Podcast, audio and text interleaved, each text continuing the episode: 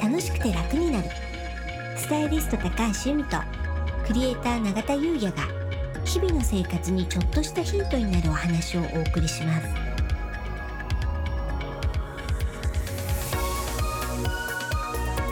こんにちはクリエイターの永田優也ですこんにちはスタイリストの高橋由美です楽しくて楽になるはい本日のテーマはうん改めて楽しくて楽になるってとなりますはいうん永田さんはい前回の収録からだいぶ空いちゃいましたね前回がはい4月の半ばだったんですよねうんなのではいまあ4ヶ月弱うん空いちゃいました空いちゃいましたねいやーほんとすいませ ん空いちゃいました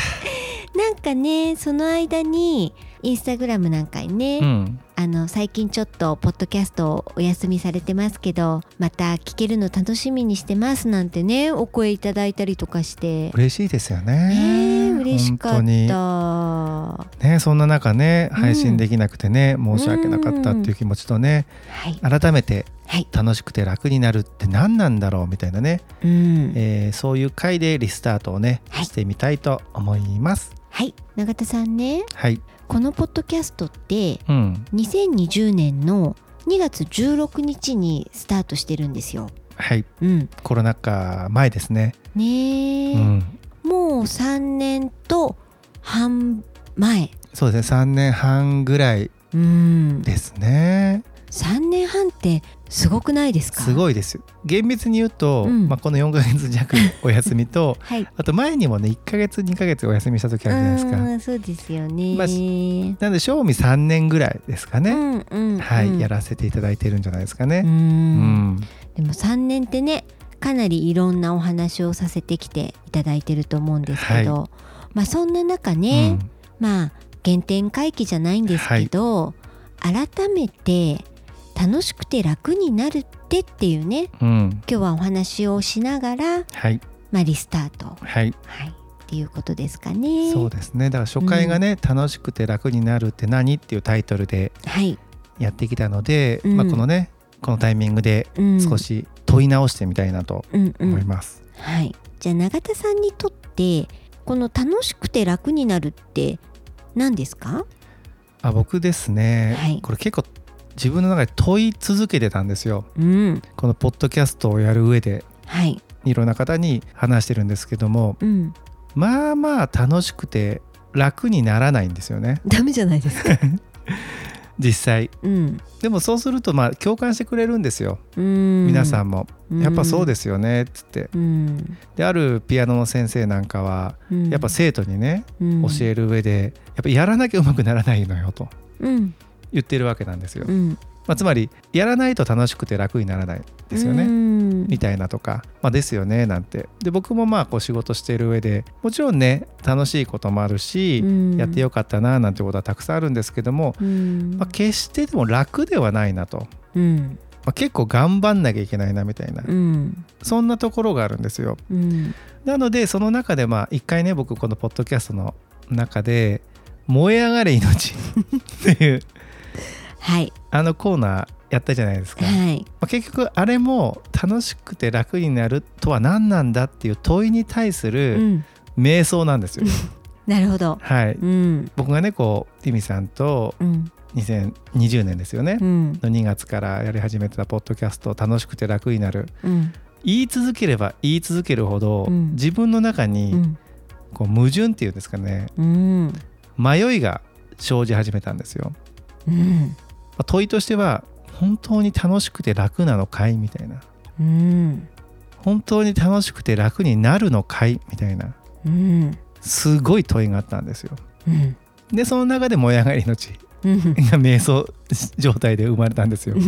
爆誕ですよねただこのまあ4ヶ月弱うん、こうお休みさせていただいてる中ではい、一つの答えは出たんですようん、やっぱり楽しくて楽になるんじゃないかっていううん、答えは出ましたうん、はいそれはどんな答えですか？まあいろいろね伝え方はあると思うんですけれども、うん自分の中であこれ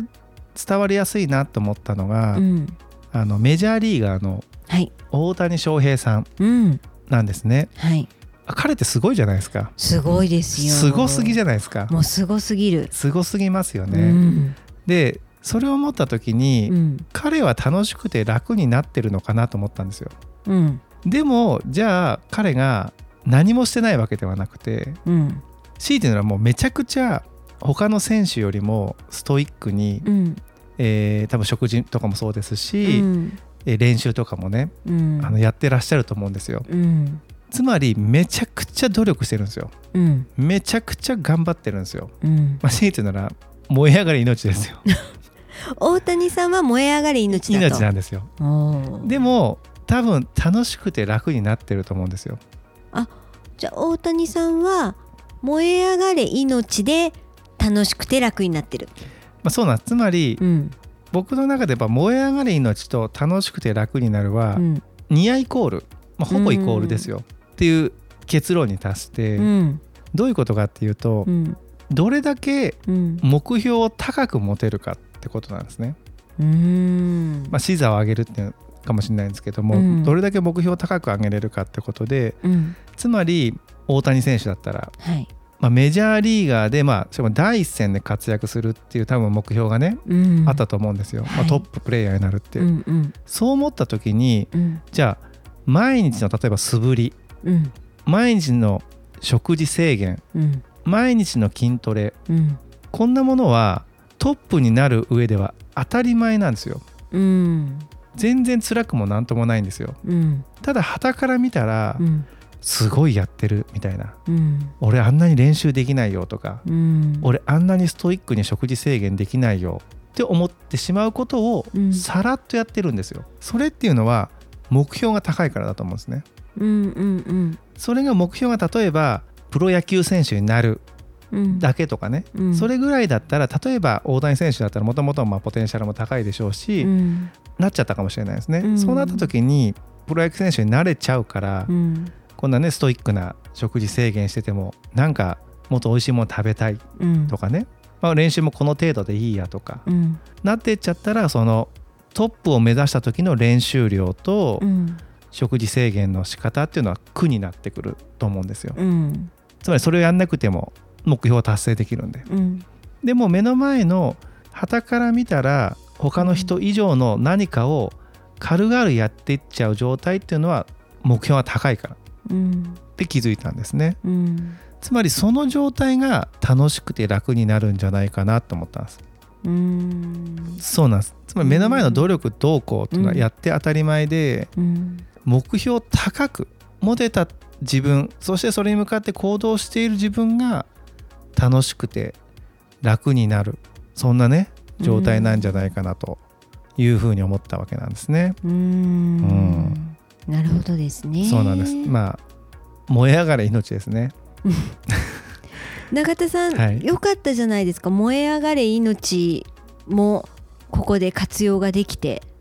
まあそうですねうんつまり、まあ、結局、ね、反対語かなと思ったんですけども結局同義語だったのかなっていうところにこの4ヶ月弱でね、うん気がつきましたかうーね。んじゃあ由美さんは、そうですね。まあ私も改めて思うと、まあ今のね燃え上がれ命がなんか私も共感するところなのかなと思って。うん要はね、まあ、楽しくて楽になるその楽しく過ごすためにはやっぱり自分の、まあ、使命であったり、本当にこれやりたいんだなって思うことだったりそういうものがね見つかった時にでそれを頑張った時に、まあ、楽しくてそして楽になるんじゃないかななんて思うんですね。うんうんなんでその私もその自分が本当にやりたいことだったりっていうところうんってやっぱり燃え上がれ命なのかなっていうのを今ね永田さんが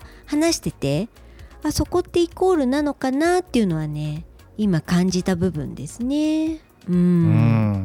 だからまずね自分がどんなことにどれだけエネルギーをかけてそれが楽しいって思えるのかなっていう自分の中のそのまあ探し物じゃないんですけど自分が頑張れるものをそれがまあもちろん無理がなくて本当に心からやりたいって思えるものそこに出会えることってっていうのが、まあ、楽しくて楽になるってことなんじゃないのかななんて思いますね。いや本当大事ですよねううんんそういうのもねありつつ、うんそしてね日々を毎日楽しく過ごすっていうのも大切だと思うんですよね。うんうん、同じ一日を、まあ、自分で自分の機嫌を取るじゃないんですけど、うんその楽しく過ごすもそうじゃなく過ごすもやっぱ自分次第だと思うんですよね。うんでもちろんあのいろんな方と関わって生きてるじゃないですか、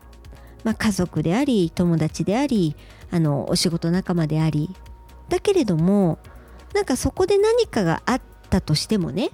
例えば楽しいことだけじゃなかったとしてもその現象はまあ起きてくるんですけどその現象に対してあのどう自分がどうあるかっていうのは自分で選べるわけですよね。うん、なのでその起きてくる現象は起きてくるけれどもその自分の心の在り方みたいなのは自分でねコントロールできるわけなのでそして日々まあいろいろあっても楽しく過ごすってことを自分で決めるってことこれもね大切なんじゃないのかなって思ってますしあの私もそういう毎日を選んで過ごしたいなっていうのは思ってますね。そうですようね、んありがとうございますはい今年特にね暑いです。うん暑いいどうですかこの暑さ。や本当暑いですよあのークーラーって本当ありがたいですよねわかる。うん私ねクーラーあんまり好きじゃなかったんですよ。あそうなんですねううんん扇風機うんの方がなんか体にもいいんじゃないかなあっそてうなねんですねもう今年は無理、で扇風機僕あんま好きじゃないんですけど、うん、 そうなんですねなんか疲れちゃうんですよね風に当たるとああーなるほどなるほど空気がね冷たい方が好きでうん、なんですけど本当にね今年はさらにクーラーのねう、んありがたさ感謝ですね、うん当たり前じゃないですからねクーラーがあのる存在はい、うん電気がないとねいや本当にね文明の利器に感謝ですよ、ですよねこれない時の時代の方すごいっすようね、ん